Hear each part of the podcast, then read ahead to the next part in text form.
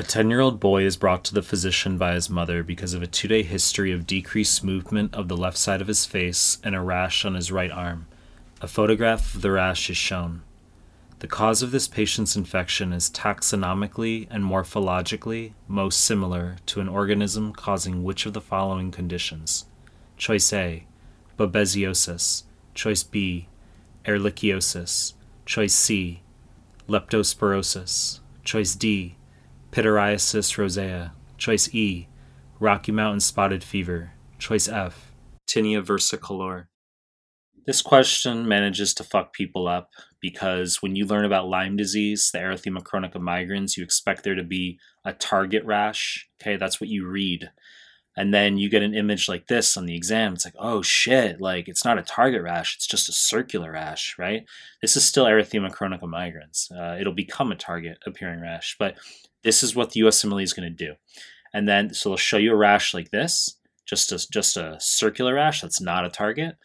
And then they'll often have a second image next to it of a Bell palsy, where, and I, I described that in the kid here. I didn't show the image because of, you know, I don't know, using actual people's faces, children's faces with YouTube and their fucking rules and stuff. Uh, but the point is, they'll often show you a second image of like an eight year old or a 10 year old where you can see half the face isn't moving with the smile. And that's your Bell palsy rather than rather than them actually explicating it in the vignette like I did. So this is an easy diagnosis of Lyme disease, not hard so far.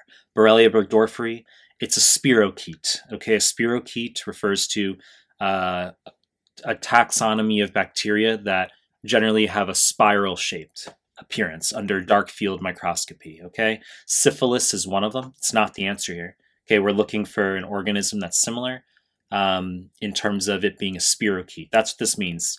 Taxonomically, morphologically, uh, similar means we're looking for another spirochete.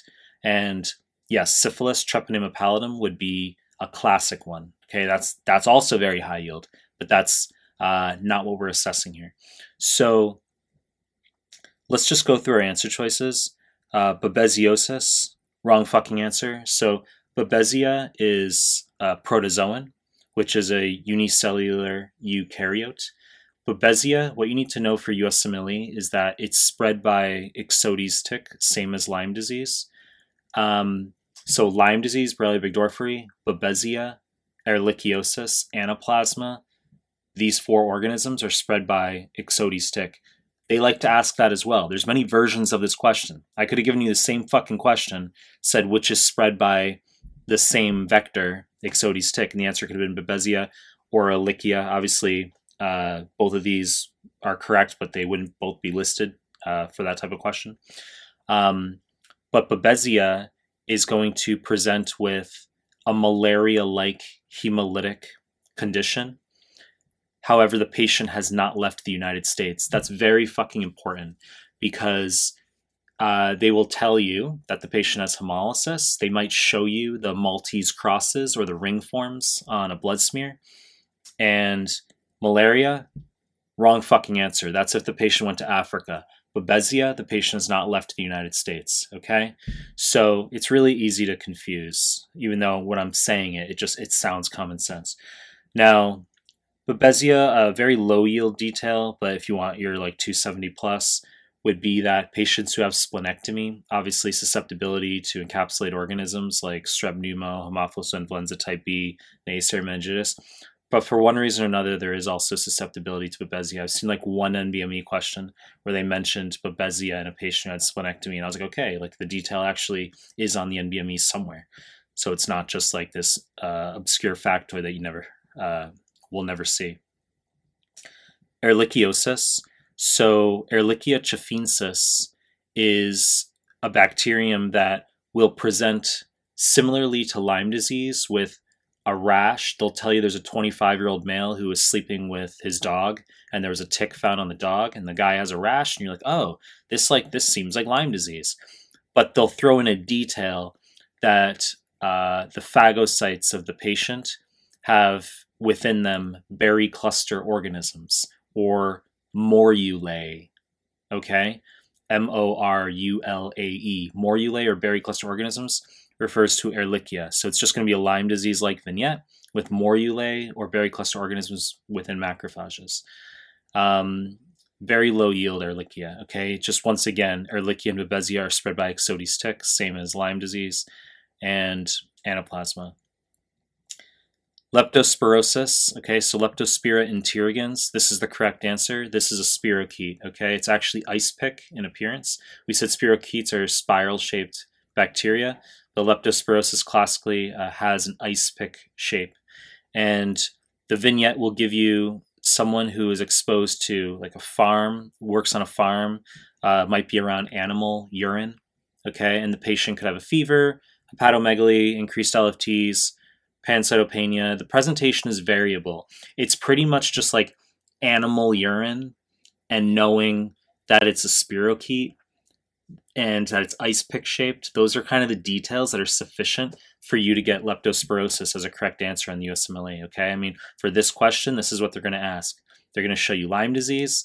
You're like, that's easy. Okay. But it's a spirochete Lyme disease. And then you say, well, which one is a spirochete here? It's leptospira interrogans. Okay. So leptospirosis. Pityriasis rosea. This is a very high yield one.